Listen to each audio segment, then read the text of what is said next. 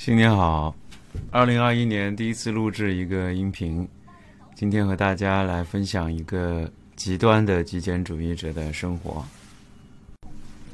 本文转载自《改变自己》，We Changer。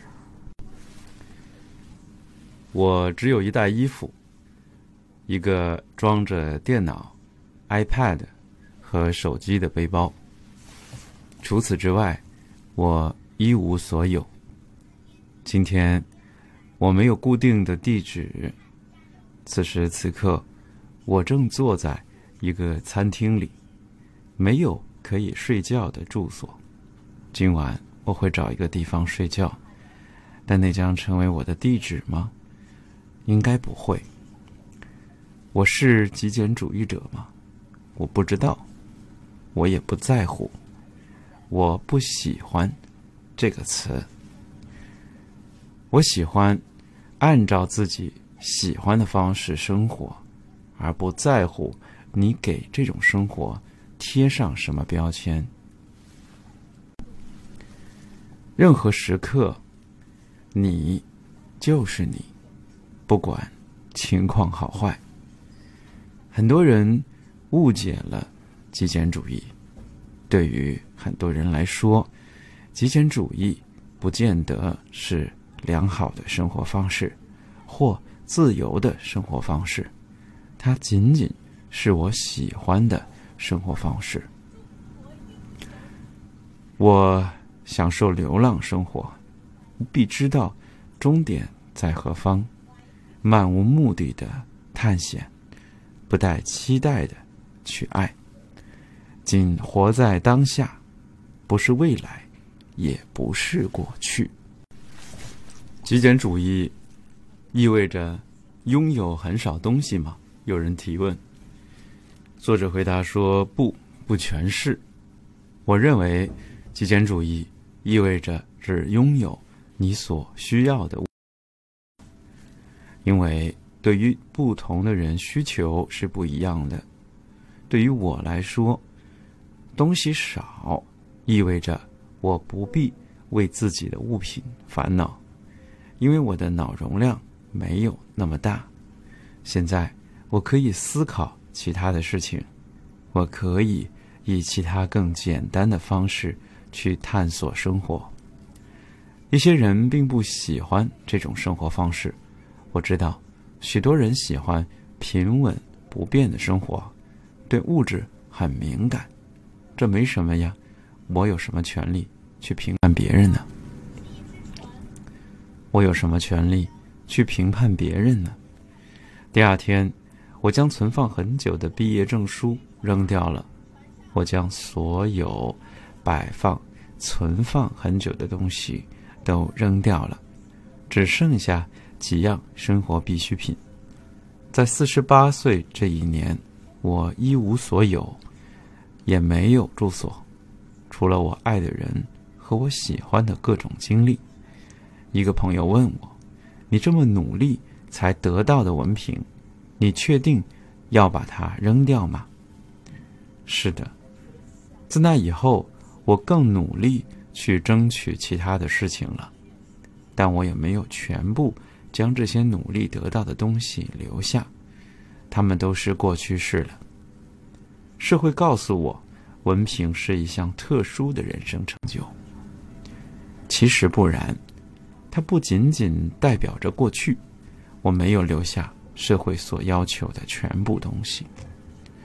如果你是一个极简主义者，该与孩子如何相处呢？与百分之五十或者更多的美国人一样，我离婚了。我与其前妻有两个漂亮的孩子，我很爱我的孩子，我经常很想他们。如果极简主义的定义是零接触，那么，我想我不是极简主义者，因为我接触我的孩子，只要有机会，我就会和他们见面。有时是他们来找我，有时是我去找他们。无论我在哪里，有时候他们还会和我生活一段时间。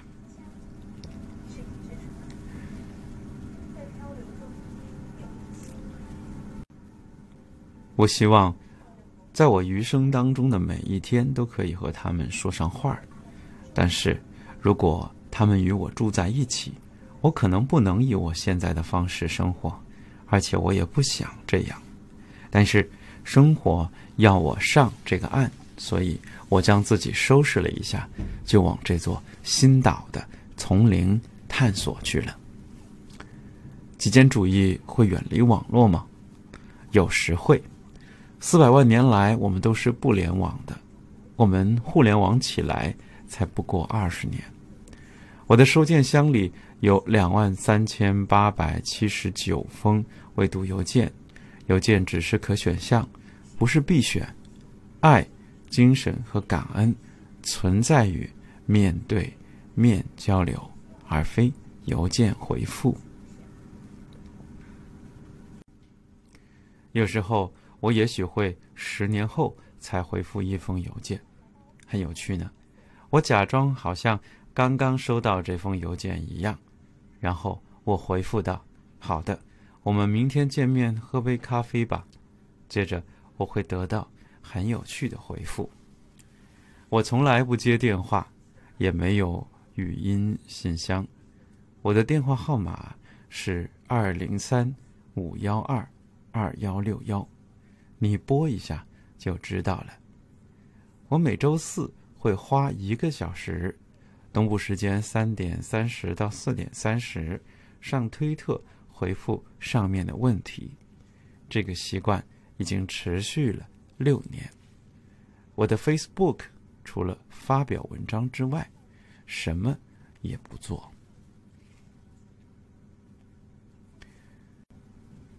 我有一个 Kindle 的软件，在我的 iPad mini 上，我在上面阅读我所有的书。我知道纸质版的书很漂亮，所以我会去书店，一看就是好几个小时。但是我不会买它们，因为它们不适合出现在我的背包里。我不会随意的去网上浏览文章，除非他们是我熟知的人写的。大多数的时候，我只读我喜欢的书。当我一个朋友听说这些事，他问我：“但是你就不怕错过一些信息吗？”我问他：“什么是信息？”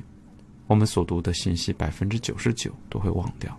要记住的最好办法是行动，否则我在网上什么也不看。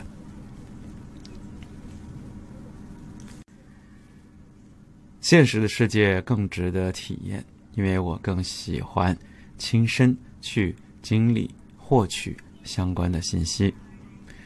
极简主义意味着很少情感依附吗？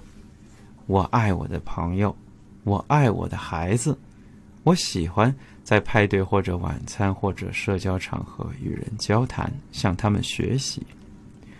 爱就是极简主义，欲望。占有和控制，不是极简主义，仅仅是物品的极简主义，不，还有恐惧、焦虑、压力、哀悼的极简主义。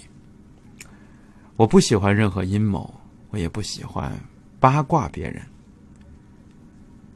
这就是这个作者的他的生活的这种态度。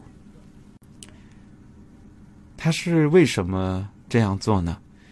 因为啊，他说我知道这种事情的时候呢，就好像要在背包里背负那些人一样，因此我越八卦，我的背包啊，它就会越来越重。假如有人不喜欢我，我不会不开心，因为那同样是一种包袱。我努力会将这些喜欢、不喜欢。从人际关系上获得的快乐或者负担，都把它抛到脑后。这种方向的极简，在他看来，这就是极简主义。他认为我们每个人呢都是特殊的，都是独特的。你永远无法获知到别人正在做的事情到底是为了什么啊？我们没办法去知道，对吧？有时候啊，是为了非常难过的一些理由；有时候呢，只是一种影射，或者说叫投射 （projection）。有时候，他们度过了很难受的一天，或者生活陷入了一种困境。这时候，是一些我们永远无法理解，也没有必要像背包袱一样去一定要理解的一些理由。那比如说，为什么他们这么做，或者为什么是发生在我身上？这两个理由都不会出现在我的背包里。为什么有很多人亲子关系搞不好？其实核心问题并不是在于他出生于一个什么样的原生家庭，而是他把这些原生家庭当做自己的出厂设置，有能力丢，却不愿丢掉，一直。把它背在身上，走遍天涯。所以我们要和自己身上的这些情绪的包袱、人际的包袱说再见。这是极简主义，我觉得对我来说挺难的一件事情。我的极简主义更多的是停留在物质层面，其实呢，物质层面还没有怎么样，但在精神层面，我的极简主义就更糟糕了。我似乎把很多人都背背在我的行囊当中。我还记得我在，呃，前朋友分手的时候，我会在家里把所有前朋友给我邮寄的信把它烧掉。当时真的是有一种如释重负的感觉。你想想，我的脑子里面还留着他们，我仅仅是把他们的邮件把它烧掉，就有这么。强大的释放的感觉，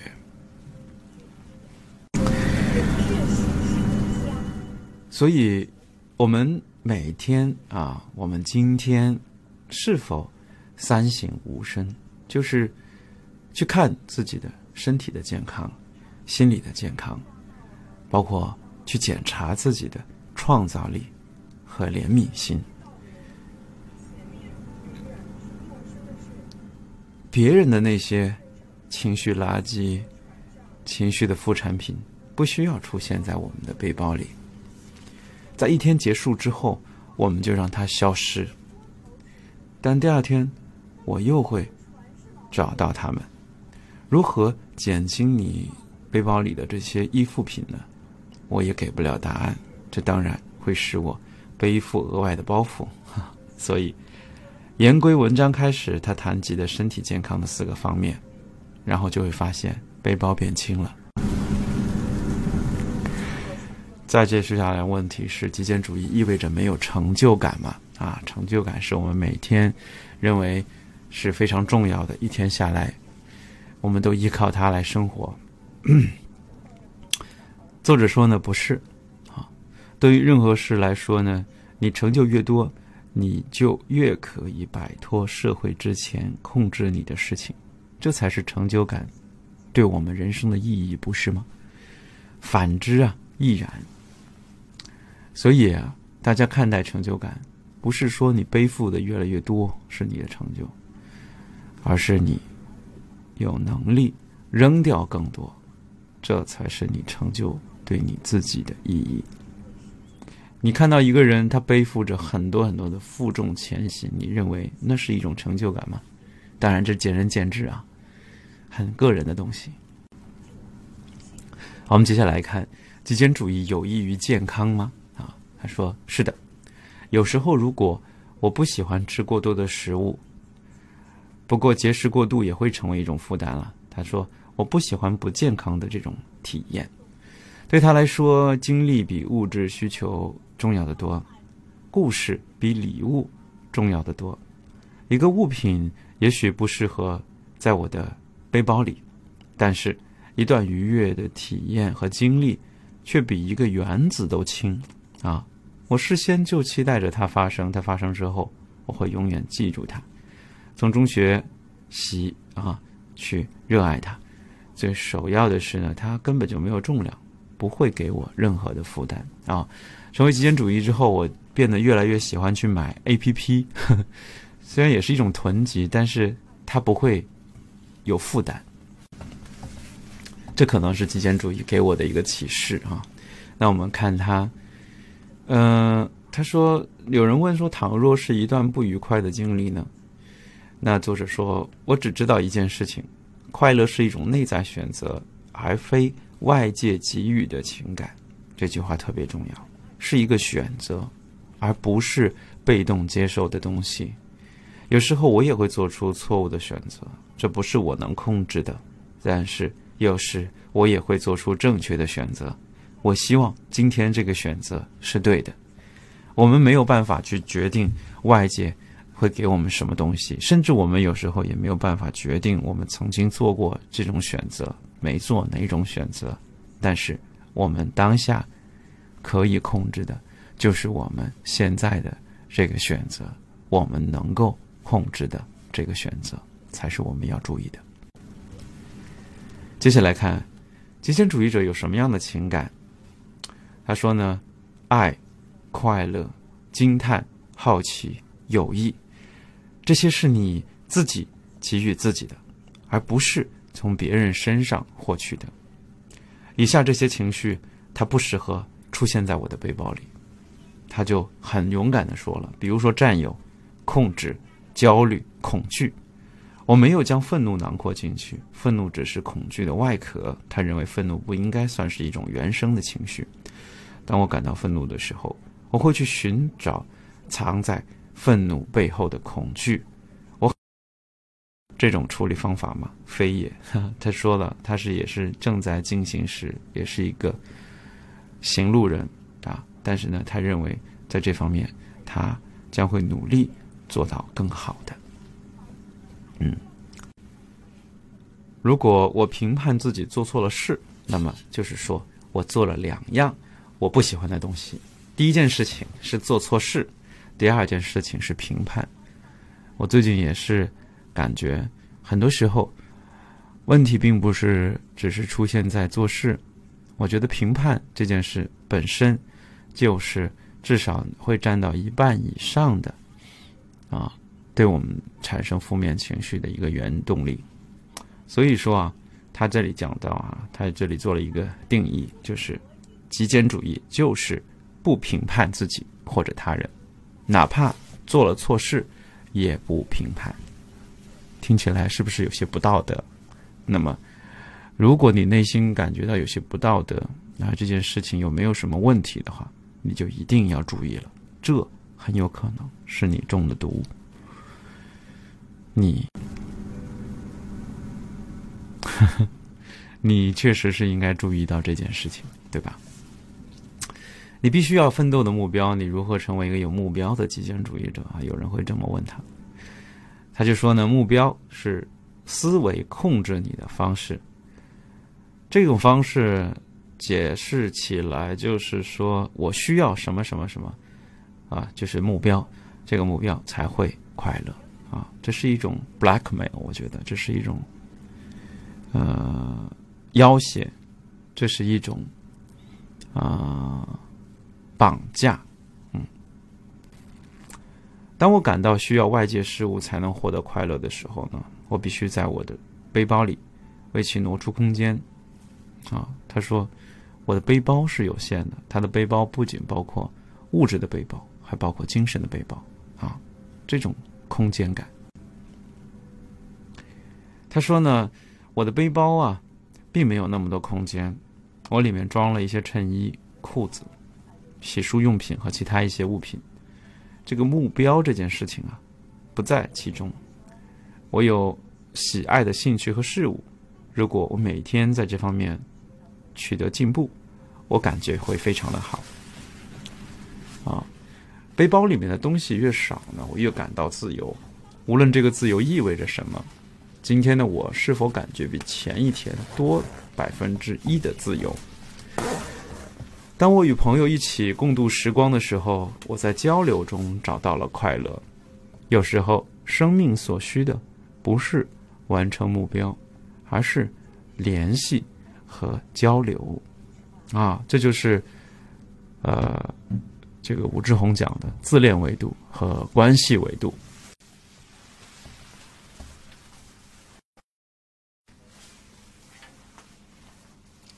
那么他这里讲到啊，以上三方面促使我去完成每一个我从来都没有实现过的目标。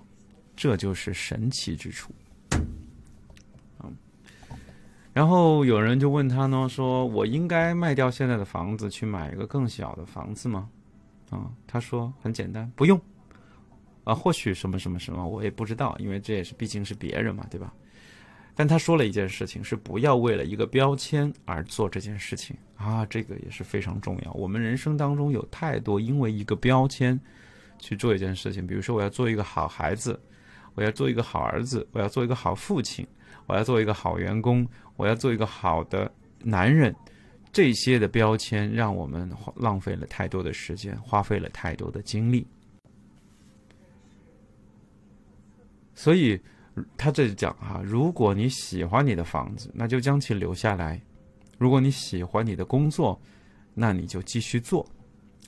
假如明天你要死去，在你的背包里找出你想要的十。到十五样东西，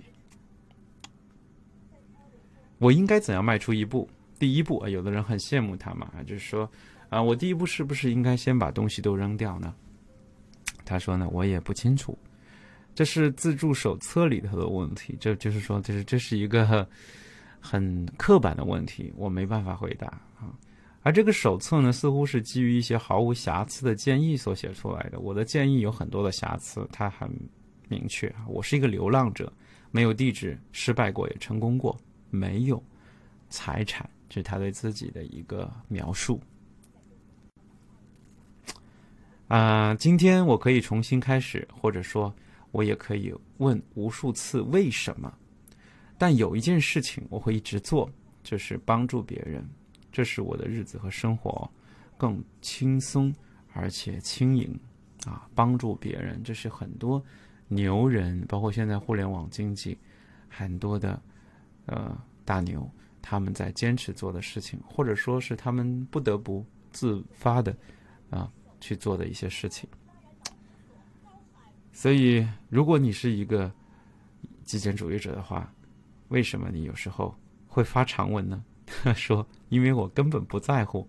你怎么来想我哈？